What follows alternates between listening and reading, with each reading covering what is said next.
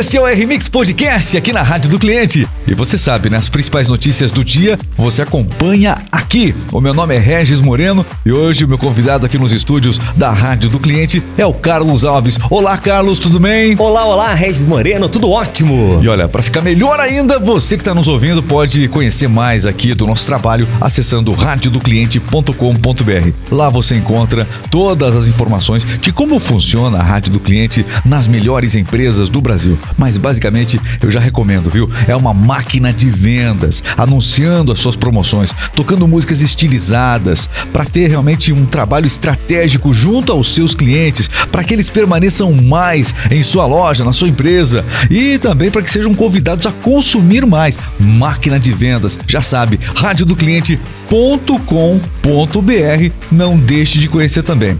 Mas agora, o que vem por aí é o Conexão News. Tem informação chegando no ar. Conexão News, a notícia no tempo certo. As principais notícias aqui no Conexão News, na Rádio do Cliente. E saque de até mil reais do FGTS começa a partir desta quarta-feira. Atenção, o trabalhador poderá sacar até mil reais das suas contas do FGTS o Fundo de Garantia por Tempo de Serviço a partir desta quarta-feira. Isso mesmo. A previsão é que o saque extraordinário do FGTS, lançado para diminuir os impactos da inflação na população, beneficie 42 milhões de pessoas e injete 30 bilhões na economia. O pagamento vai ser feito de forma escalonada, de acordo com o mês de nascimento do trabalhador. O calendário de resgates começa, portanto, nesta quarta-feira. Atenção para os nascidos em janeiro e vai até o dia 15 de junho para quem faz aniversário em dezembro. Fique atento, calendário você encontra facilmente na internet. É o saque, portanto, extraordinário de mil reais do FGTS começando e chamando a atenção dos trabalhadores. Conexão News. E a Rússia começou uma nova fase de operação na Ucrânia. O ministro das Relações Exteriores da Rússia, Sergei Lavrov, disse que Moscou está iniciando uma nova etapa do que chama de Operação Militar Especial na Ucrânia. E ele previu que seria um desenvolvimento significativo nessa nova fase. Nas palavras dele, mais uma etapa começando no leste da Ucrânia e começando com a certeza de que será um momento estratégico importante em toda essa operação especial sobre o fim da guerra ou sobre um cessar-fogo, o ministro da Rússia evitou comentar. Ontem, forças antiaéreas russas derrubaram um jato ucraniano na região de Donetsk, segundo o ministro. Conexão News.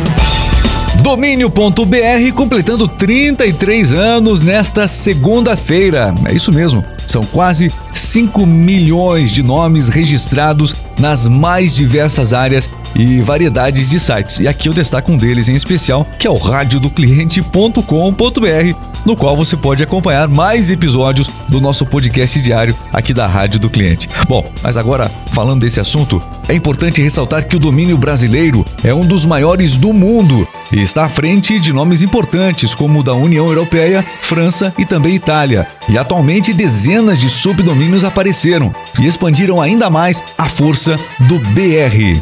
E uma curiosidade aqui apenas: lá em 18 de abril de 1989, foi o cientista John Postel o responsável pela atribuição da delegação do BR para operar as redes acadêmicas da FAPESP. Isso quer dizer que antes mesmo da internet estar estabelecida aqui no Brasil, o domínio.br já existia. Você sabia disso? Você talvez não, mas um menino de 5 anos, que é o brasileiro mais novo a entrar pro clube mundial de pessoas com alto QI. Ah, esse sabia, hein, Carlos Alves? Theo Costa Ribeiro tem 5 anos e, apesar da idade, é o brasileiro mais novo a integrar a seleta sociedade de pessoas de alto QI, conhecida como Mensa Internacional. Para comprovar o alto nível intelectual do filho, os pais do menino, que moram em São Paulo, foram procurar por testes de QI fora do país. Olha, esse garoto foi submetido a um teste de seis dias, um dos mais completos. e alcançou um percentual de 99,8. Isso comprova que, com apenas 5 anos, esse garoto brasileiro tem a capacidade intelectual de uma pessoa de 15 anos. Conexão News. E o eleitor tem 15 dias para deixar o título pronto para votar esse ano. Atenção para o calendário eleitoral. Os eleitores têm até 4 de maio para emitir, transferir ou regularizar o título de eleitor. Após essa data, terminam as alterações no cadastro eleitoral para as eleições gerais de 2022, que devem eleger presidente e governadores, além de senadores e deputados federais e estaduais. É, meus amigos, vai ter campanha eleitoral. Aliás, esse ano voltou já a propaganda partidária antes mesmo das eleições. Essa propaganda que a gente tá vendo na TV aí dos partidos tinha sido abolida no Brasil, mas voltou este ano, voltou com força e já começou a movimentar todo o cenário eleitoral e as discussões cada vez mais acirradas este ano. Muita gente fugindo das polêmicas em casa, por exemplo, né? Conexão News. Olha, mudando de assunto, mudando de país. E o Peru propôs a castração química a condenados por estupro. O presidente Pedro Castilho anunciou o projeto no último sábado, após o estupro de uma menina de 3 anos que aconteceu por lá. Um caso que ficou polêmico e que levou à prisão um homem de 48 anos que confessou o crime. No mundo, a castração química é uma forma legalizada de punição em países como a Coreia do Sul, Polônia, República Tcheca e Paquistão. Além disso, é uma medida legalizada já em sete estados americanos. E também aqui na América do Sul, na Argentina, na província de Mendonça. No entanto, a Anistia Internacional mais uma vez se posicionou contrária à castração química.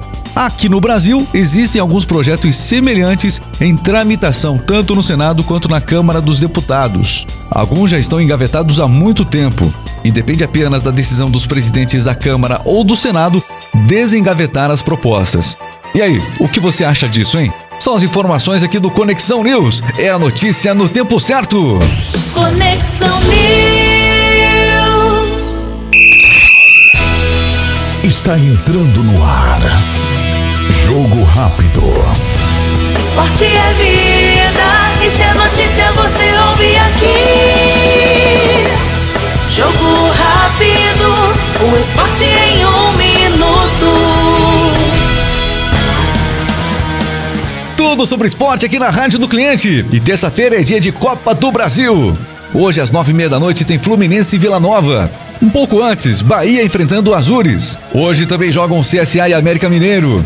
E o Remo enfrenta o Cruzeiro. Pelo campeonato inglês, tem hoje Liverpool e Manchester United.